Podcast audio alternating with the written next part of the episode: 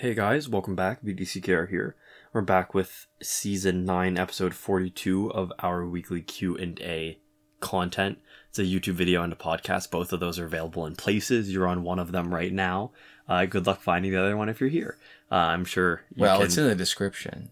Well, that you kind of gave the whole game away, man. That was the that was their job. Anyways, you wanted to start out by talking about what we're looking at if you're on the video. Right.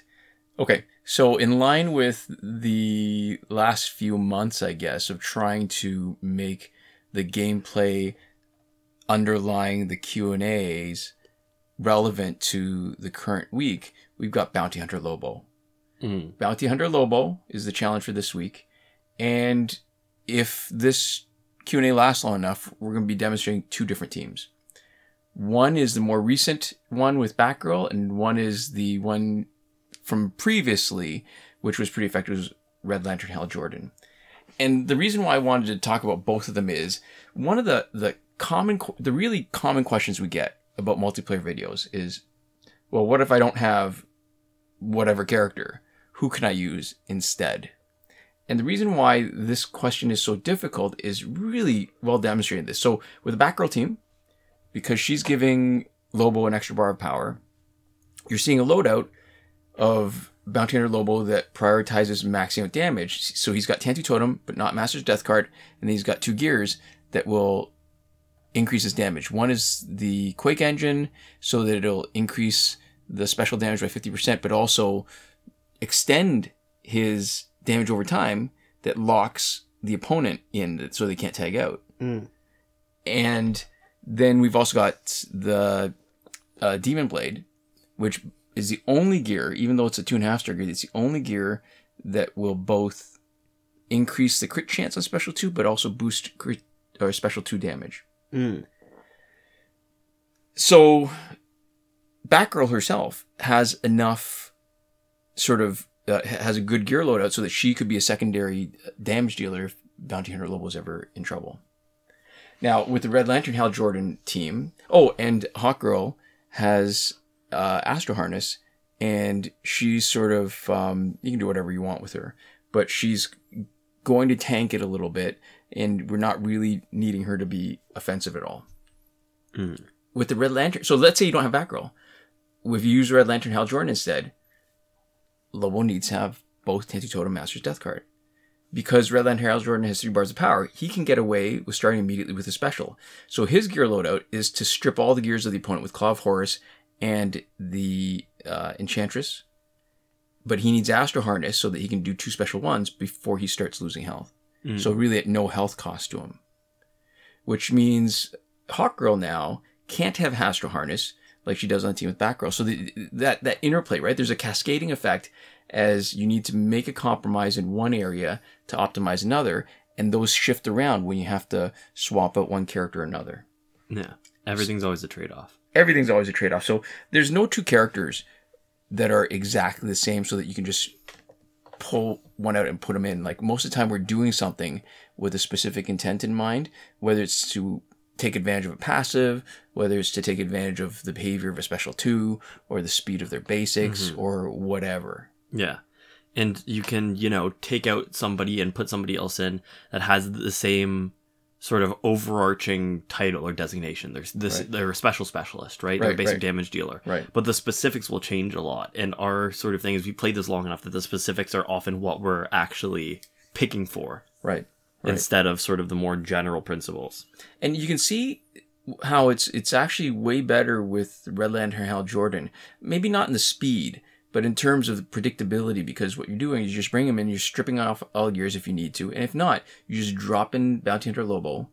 You need to because of the way we've loaded him out with Red Lantern Harold Jordan, he still needs a couple of uh, swipes, and what that does is gives him the closes the distance actually in both cases you need to do the swipes because with even though you've got two bars automatically with Batgirl, Mhm. if you drop in and you do the special two right away, Master's oh actually you don't need to because without Master's Death card right you, there's no shoving. So it's just an interesting way that you, you you play it differently because of how it goes. But the problem is then instead of worrying about the first one missing, you have to worry about are you timing it right so that the opponent doesn't block. hmm So there we go. Yeah. So our first comment of the week is from a very uh, special commenter, Right. which was the subject of much of last week's sort of video. Right. It's MG425 on YouTube. Right. Uh, and so their comment is, thanks a lot for sharing my findings and thank you so much for the kind words.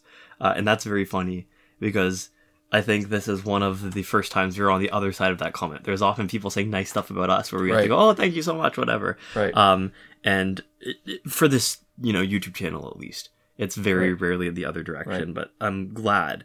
I linked more of my guides at the bottom of my study. If you want to read something even closer to a scientific research paper about the game, you can take a look at the one titled Survivor Wheel Mechanics. I'll paste the TLDR, which is too long didn't read, of my battle rating study here for others to reference. Matchmaking and battle rating gain depend on a number called team power. For almost any team, you can calculate its team power by first adding health plus damage for each of your characters, then take 60% of the largest number, 30% of the middle number, and 10% of the smallest number and add these together to get team power. The threshold for 5,000 battle rating matches is 120,000 team power. Build a team with 120,000 power or higher to get maximum battle rating for all of your ladders. Based on my iOS data, I'd recommend building teams with about 1,100 sorry, 112,500 team power. Although any strong teams geared well between 110,000 and 125,000 power should work fine for fast battle rate and gain. Make sure to avoid buying Health Lines credit support cards to maximize the damage output your team can have. Mhm. And so that's cool. That's, you know, sort of pretty thorough. We're, we're going to talk a little bit more about it, but maybe let's bring in the next comment too, which is also about sort of the same findings, unless you have anything specific right guess- now. A sort of meta comment, I guess. It's it's interesting how the as the community that plays has sort of constricted a little bit, right? Like this is clearly not the peak injustice time. There's probably a lot fewer players, and if I, when I say a lot, I mean probably mm-hmm. there used to be like an order of magnitude more players. Yeah. That it's it's actually a more more interesting community now in some ways because the people who contribute are less you get less of the hacking and cheating and more the people who are or maybe it's easier to hear the voices of those who are um, playing a little bit more thoughtfully Mhm. like the fact that we've had this insight into the game so many years Mhm. after this feature rolled out is is a testament to the people who are still playing Yeah, because the, the people who are playing now care more about it, and they have Right. to, you know, or have cared about it for longer at the very least. They've had a Right. more enduring interest in it. You know, when we were at sort of our peak channel popularity with the glitches and stuff, we get like dozens of comments just saying this doesn't work, right uh, and then most of them. You know, either wouldn't reply, or if we ended up having a back and forth with them at all, would just go, "Oh, I did something wrong. It works now." right Um, and so like the majority of the comments were from people who had a lot sort of, and that's not a bad thing, right? It's not a bad thing for those kind of people to play the game. Uh, and you know, any game that has like community being so important, uh, needs, you know, a bunch of people playing something casually. right But now the comments that we get are a lot fewer in number, but the, there are massively a higher percentage of them are thoughtful Right, and involved and you know stuff like from people who have been playing this game for a very long time right yeah Right. So uh, the next comment comes from cameron 107 which was who actually brought this to our attention initially right uh, and stopped us from losing out on seeing it. And I said, MG's post had been in the back of my mind since it came out, but I didn't bring it up earlier because I was a little skeptical at first. It was hard to believe that something this revolutionary would be discovered this late in the lifespan of the game. And we sort of replied, Do you want to talk about yeah so read I- your reply? So I forgot to mention in the video that we tested it, characters with and without passive stat boost, swapping them in and out of teams at the threshold of battle point groupings, and the results held up. So Mhm. that was that was important because I I got carried away last week just gushing about it. Yeah. But the reason why I gush about it isn't that I just take it at face value. It's like all the other glitches that I'm way back when when there were more glitches to exploit.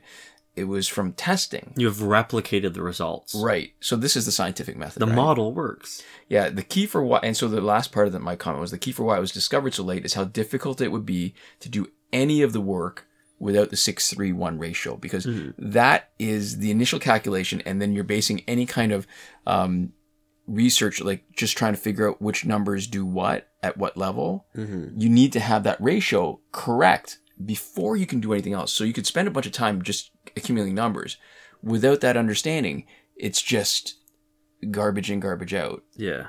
So that was key to any kind of research or study because if you think it's going to be um, what 0.33 0.33 0.33 Yeah. then you're going to get you're going to be making bad assumptions and you're going to be getting bad numbers too Mm-hmm.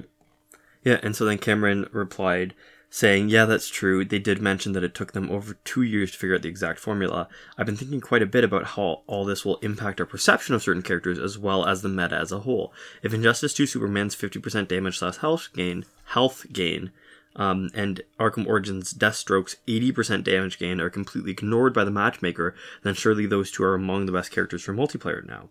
A large chunk of the community is already playing unbalanced teams, and cards like these would make fights even easier.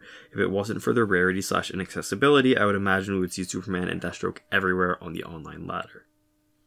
right so i'll tell you what i'll s- just in the last little bit in terms of what this would potentially mean as the, the information gets disseminated mm-hmm. i think Injustice 2 Superman we already see him a lot Yeah. I think people already take for granted at least that when you've got him, he's really good. Maybe Arkham Knight Batman, I think those are the two best individual characters when you ignore like the rest of the team. hmm Um, now the interesting thing is about is Deathstroke. So maybe Deathstroke.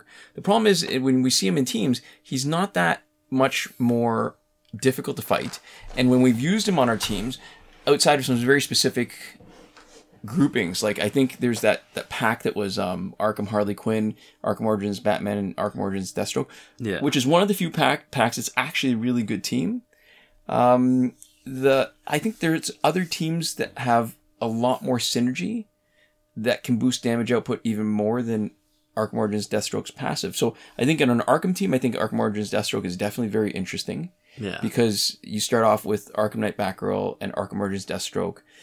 The problem I think with Arkham Origins Deathstroke is there's not a way to leverage his damage the same, say, with Lucha Bane or Batgirl, where with the right gears and sometimes like Flashpoint with the right teammates, you can boost their damage so much that it's way better Mhm. than any kind of passive.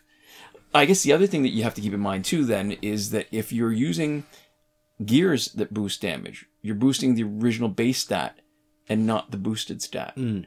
So the the flip side is that some of the gears don't give you as much of an advantage on characters that have boosted their damage already with their passive. Proportionally. Right, Yeah. right. And I guess that's that's the other issue with Deathstroke more so than Superman because he came in a lot earlier in the life cycle of the game. His base stats are okay, but they're not, you know, that they they, they don't take into account or they're not affected by the power creep that you see hmm with the the later uh, challenge and um, multiplayer characters. hmm So there we go. Mhm. Um, yeah. it's so- a good point. Yeah. Yeah, it's it's interesting too, right? Because there's the whole having somebody in as an offensive team versus putting someone in to leave up for fights as your sort of defensive team. And I think I don't know about other people, but I think you know as the battle point threshold has changed, I guess if you're really trying to optimize and maximize the points you get, you want to put in the best defensive team. But for us at least, the team that's in that other people are fighting is the same as our offensive team because it doesn't Right. make sense to put that extra time into sort of leaving somebody in. Right. And so there's a very different sort of math that goes on in your head for what would be annoying to fight versus what you want to play yourself. Because a lot of times, you know, you mm-hmm. the the teams that do best are the ones that have a, the biggest disparity in terms of how you play them versus how an AI would play them, Right. right? Because you have a team that you construct and then you exploit really strongly their specific advantages and weaknesses, right? Whereas the AI kind of just plays them out normally. Yeah. And so it's interesting because, you know, the best team for defense uh, would be a team that attracts the most people and wins the highest percentage of the time once it attracts those fights. And so when you say something like, you know, you, we're going to see them like everywhere, right? Yeah. Uh, in the online ladder. I guess the, the question is see everywhere as in everyone's going to play them for offense or see everywhere as in that's going to be the main defense team too. Because I think ultimately the teams that you end up seeing on defense are less of a reflection of how popular they are, how many teams there are there, and more a reflection of which people match up well based off of sort of the mm-hmm. internal calculation that the game is doing mm-hmm. to give you in fights. Right. And so, you know, there's that sort of in between that middle range where there's a huge amount of variety because there's a lot of people with the same stats, right? Mm. But you can see sort of clusters of more similar people towards the top of the stat pool. Yeah. And so I guess one of the reasons why this is a good sort of realization uh, Mm-hmm. and knowing sort of what range you want to hit in terms of your power to hit that minimum threshold for 5000 battle points is if that's the teams that turn out to be the most efficient which it, the numbers look like they are right? You know you can do your own testing. That's also a range where you have a lot of variety in who you face.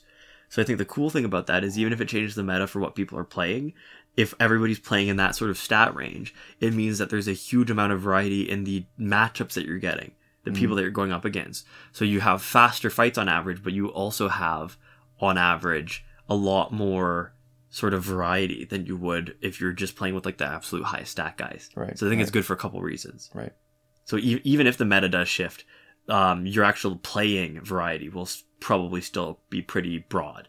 Right, because and if people actually take advantage of the information properly and don't look at just one aspect of it, you're going to have this n- big grouping of Yeah. real players in that stat range instead of desperately trying to, um, you know, sometimes when you do a ladder Yeah. twice and you're facing a bunch of the same guys over and over again, Yeah, it's pretty boring. boring, yeah. yeah, yeah, yeah. Yeah, and yeah, I I mean, one of the things that you we've done a lot is you set up teams that can, can deal with all the different types of people you face. Right, And when you're grinding, you want somebody who can do the exact same thing and it'll work on every type of team. right, But when you're actually trying to play, what you want to do is have a team that can win consistently and hopefully Mm-hmm. win pretty fast, but that you have to swap it up a little bit. And you're not just, you know, mindlessly repeating the exact same Right. thing over and over again. Right. And so this is, you know, something that's kind of good for that. If you got more team variety, hopefully you will, you know, to, Yeah. to get the fastest fights, have to switch up your strategy and change how you play. that that's a good point, right? Because it's uh, there's two aspects of the game. We we've always broken it down to this, and once you get away from the, the just collecting part, and you're starting to play for the the sand the sandbox, is Yeah. that the sandbox part? Mm-hmm. It's actually more interesting because when you're just if you there's some people who want to do it mindlessly, they just want to get stuff Yeah. and they're putting their time. And if you're playing like that and you're accumulating stuff, I gotta tell you, it's frustrating because there's just so much to accumulate. And if you're not enjoying it while you're doing it, then it, that's a good way to burn out and never really get to where you need to. Because literally, it'll take a couple of years to get even the Valorium alloy that you need to max out, say, the metal characters. So I actually I'm thinking about it now. I had a conversation recently about sort of having fun. Yeah. And it seems like we have that conversation a lot, right? And we're, Yes. we're, we're here right now where it's like, what's the most fun, right? What's the most enjoyable? And we're saying that the collecting part, uh, in our opinion, for us, certainly, we can say it wasn't the most enjoyable part. Right. And we think for a lot of people, it's probably not the most enjoyable part.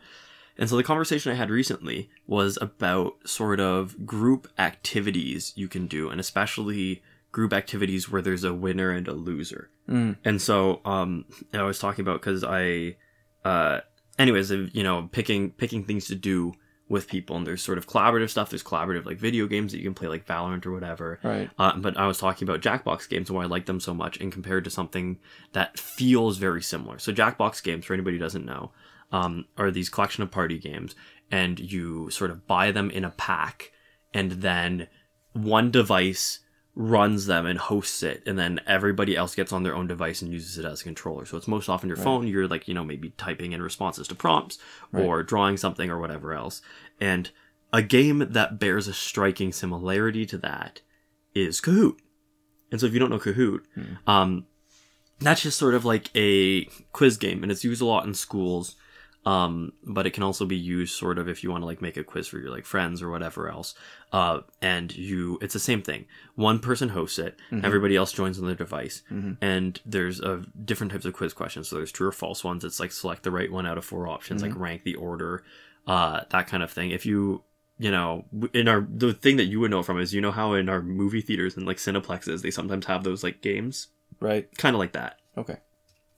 And so what I was saying is why I like Jackbox so much, and I think Jackbox is, in my opinion, a lot more collaborative and less competitive, is specifically how they approach fun. So both both of those things can be fun, and I think if you have the right group and if you have like the right you know questions, if it's operating at sort of the right level for the people you're with, it can be enjoyable. Mm-hmm. But with Kahoot, the goal is to win, right? And you're answering these questions, and you get rewarded for answering correctly, and you get rewarded for answering faster.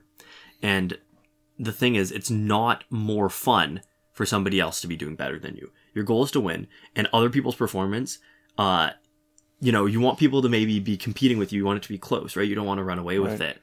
But outside of that sort of range where everybody's at a similar skill level, it's not more or less fun if somebody else is doing better or worse than you. And the vast majority of the other people, uh, you know, because unless everybody's right at the same level, if somebody's lagging behind, that person is not sort of impacting your experience at all. Right. But with Jackbox, even the games that are strictly competitive, I'm talking about something like Quiplash, Right. uh, right. where you're trying to tell jokes Right. and then everybody votes on their favorite. Most of the other games are about creating communal enjoyment, and the points are awarded based off of who's making the coolest or best or most entertaining thing. Right. So the worse you're doing, the more entertaining everybody else's stuff is. Right. So the person who's getting the least points is theoretically the person who's being the most entertained by everybody else. Right. And so there's a sort of balance where other people doing better actually makes you have more fun if if it's Right. if the voting system is working as See, intended. I, I, and I don't know, know I, you put it in a way that I hadn't actually thought of. My mind, the way I'd sort of conceptualized it was that Jackbox is less of a game that's on rails where you have a an expected outcome Mhm. and it's de- determined by very specific responses yeah. whereas Jack in the Box is in a lot of ways is so open ended that it's open You to Jackbox? Jackbox. What did I say? Jack in the Box. Jack in the Box. Yeah. All right. So the, the it allows the creativity, to, so that the person who is potentially even if you're wi- winning or not winning, that element of creativity and openness where you get to be surprised hmm by something that's not just entertainment, joyful. hmm I think that's what what I love about it, right? Like I don't even need to be competitive. I, I mean, there's a joy in winning games sometimes, Yeah. but the fact that there's these these moments that can happen, hmm totally unexpected, unscripted, I, I love that. Yeah. And so I think it's about sort of that like primary versus secondary goal setting where in a game in a lot of games there's a sort of primary goal of winning and that is the main goal clearly and the there's the secondary goals are less clear. And in a game like kahoot you know there's not really a clear secondary goal. It's like winning getting the most points and then like the secondary goal would also be maybe like demonstrating your knowledge which is the same you know leads to the same outcome of winning. Right. right? And they sort of all funnel down to this point. And then there's maybe like the tertiary goal of like having fun Right. enjoying something with friends. It's supposed to be entertaining, and that's you know why you're doing Kahoot instead of something else. But the the primary goal, if you were to lay it out that way, is pretty clearly just being the best. Right. And in in games like Jackbox, the primary goal is nominally getting the most points, Right. Right. Right. But the actual way that you do that, the sort of gameplay loop, what behavior that encourages is being the most entertaining or making sort of like the strongest like connections with people. There's like, you know, uh what is it? Fibbage 3 enough about you where the way that you earn points is by successfully tricking your friends into like your fake fact about your other friends, right? And so you're learning about people at the same time as you're trying to sort of prove how well you know them by believably writing an answer as Right, them right. and stuff like that. And so, and I think about all the most memorable times I've had playing Jackbox, and I haven't done nearly as much Kahoot. But you know, when I think about Kahoot, it's like, oh, it's the time that I won and that it was really close or whatever. And the times at Jackbox uh, are very rarely at all related to the points I got. Right. A lot of my favorite memories of that are moments that happened that were communal experiences of fun, and most of them were not when I had the best answer. It was Mm. When somebody else had the best answer, uh, Right. or you know, an answer or a question or a prompt or Right. something Yeah. had us have like a good time. I, I if if anything, it's almost never anything that I did because I can't surprise myself. Yeah, But when somebody else surprises me, that sometimes th- that's spectacular. Like the- Yeah. yeah, So like one thing for Jackbox, there's a game called bracketeering where uh, you have to like input answers. And so the the prompt was uh what is your favorite thing to juggle or it's like what's the coolest thing to juggle? And a bunch of people were giving really sort of like straight and narrow like answers. It was like, you know, uh bowling pins that are on fire or whatever, like chainsaws or whatever. chainsaws, right, and then right. one person and I have no clue what possessed them to do this, wrote miserable grandma. and there was something so just absurd about it. Yeah. And it, it doesn't translate as well, obviously, to just me retelling it. But there's something really just fully bizarre about it that we were all like losing, like like laughing so hard. And so like those those cool moments. And I like I don't I don't even remember what my answer was at all. Uh, Right. but you remember that one, and that's just like sort of Yeah. the most recent one that comes to mind.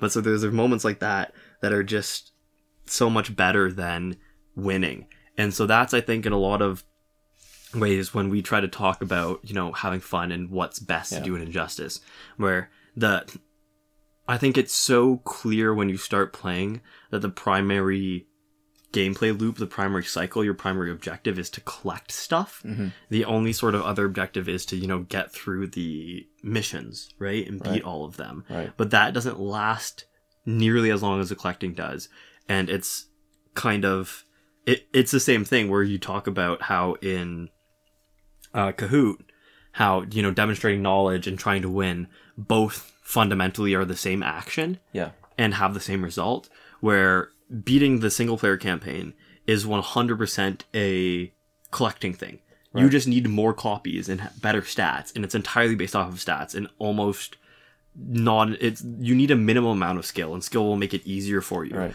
but the stats matter so much more because of the way that the game just Right. The way power accumulates, you. even it literally is an equalizer, so that it limits your ability to win, unless you are a comparable spat, because you get more power by being hit. Yeah. So the more damage you take, the more you're losing the fight, the more power you get, which balances the fight out. Mhm. And the flip side is true too. And it's only multiplayer Mm-hmm. that that sort of calculation changes. Yeah, so it's it strikes me that for Injustice, just for how I was talking about like Jackbox versus games like Kahoot, the primary goal that they set for you, what seems like the primary objective of it, is not the most fun thing. And you know, even the most fun thing kind of requires you to collect stuff first. You need to hit a certain critical mass. So it's just it's just interesting. I don't know if I have a point exactly. Uh, but it's it's interesting and I think it's always worth especially when you're looking at what you are doing in your free time, being a little bit intentional and making sure you are seeking the fun. And when you say intentional, I in my mind I, I'm thinking something like mindful, like that you're Yeah. Taking a step back and, and thinking a little bit about what it is that you're enjoying and what makes it enjoyable and what other things you could be doing at the same time, like Mhm. that kind of mindfulness. Yeah. Yeah, for sure. Okay. So there we go. that was about Deathstroke and Injustice 2 Superman. Nice. So next comment comes from Killanite. I'm not sure it's K I L A and then N I G H T. And they say this doesn't have to do with this week's news, but why do you guys always use specials even when the opponent has invincibility? And then Cameron 107 said presumably it's to prevent their opponents from getting a special or basic combo off. And it's not like there's any real downside to spamming specials if you have Tantu Totem. And then uh, Tenshukaku uh, T N S H U K A K U says, with the right gear, you can reset your power against invulnerable opponents, and it stops the enemies from using specials. So, sort of two answers that are are similar, kind of different rephrasing, just focusing on a little bit of different sort of nuances of it. It's like the that parable about the blind men and the elephant. Mm. And that it, so there's elements of it I think that's true. So let me break it down. So uh, when uh, Tenshu Kaku is talking about the right gear, really the only gear you're talking about is Tantu Totem. yeah. Right? Tantu Totem lets you get your power back if your special doesn't do any damage. hmm And that's and all right. So and Cameron said um, that t- to prevent the opponent from getting a special basic combo off, and no downside to spamming specials if you have Tantu Totem. All right. So here's the thing. Definitely, the strategy is if we don't if we're not invulnerable, it is a way to avoid taking damage. Yeah, you basically get temporary invulnerability for the duration of your special, Right. and the cost is zero when you have Tantu Totem. Right. The problem is it's not there is a potential downside because and and the perfect illustration of this is static. Mm-hmm. Where static's special one takes a bit of time, so it's good. It kills the duration of the invulnerability, but it's multiple hits, Yeah. and every single attack that is not blocked by your opponent, whether they actually take damage or not. So if they're invulnerable from Tantu Totem and you're static and you do a special one and you do a bunch of hits and they're not blocking, they will generate power as if they were being hit. Mhm. And we know that in multiplayer, even if you're hit by a basic, you don't generate a lot of power. If you're hit by a special, each hit does a decent amount of power.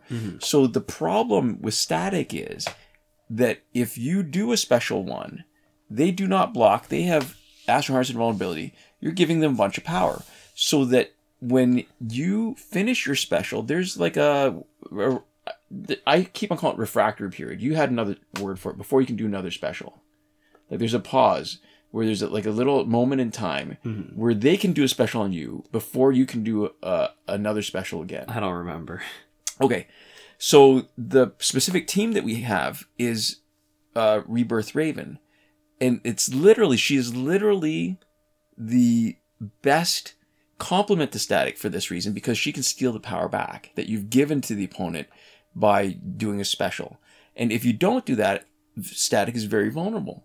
Mhm. So there is a downside. Now, the best way to finish with a sort of deal with invulnerability and you're doing a special is by if you've got a character that doesn't do a lot of hits, like maybe one or two hit special, and then it doesn't generate a lot of power.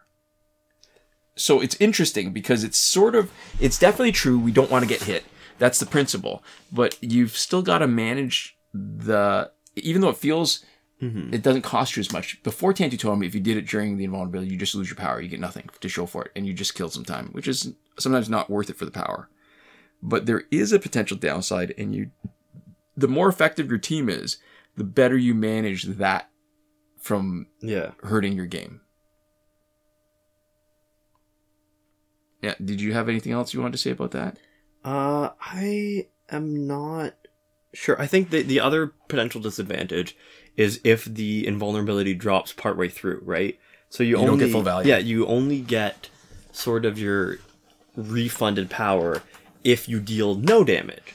So Right. if partway through, if there's like one or two hits right at the end, and that's like sort of the worst case scenario, Right, right. Uh, where you dink them. Yep. Once their shields goes down, any damage you do means that you're not going to sort of get your value out of that Right. special because you're going to lose most of the damage and you're not going to get your power back. So the other thing about that is that you kind of need to time it out right, and that's where sort of experience with the characters and knowing like I can get two specials off and then after ah, those yeah. two specials I just have to block because Right. if I try a third one it won't work.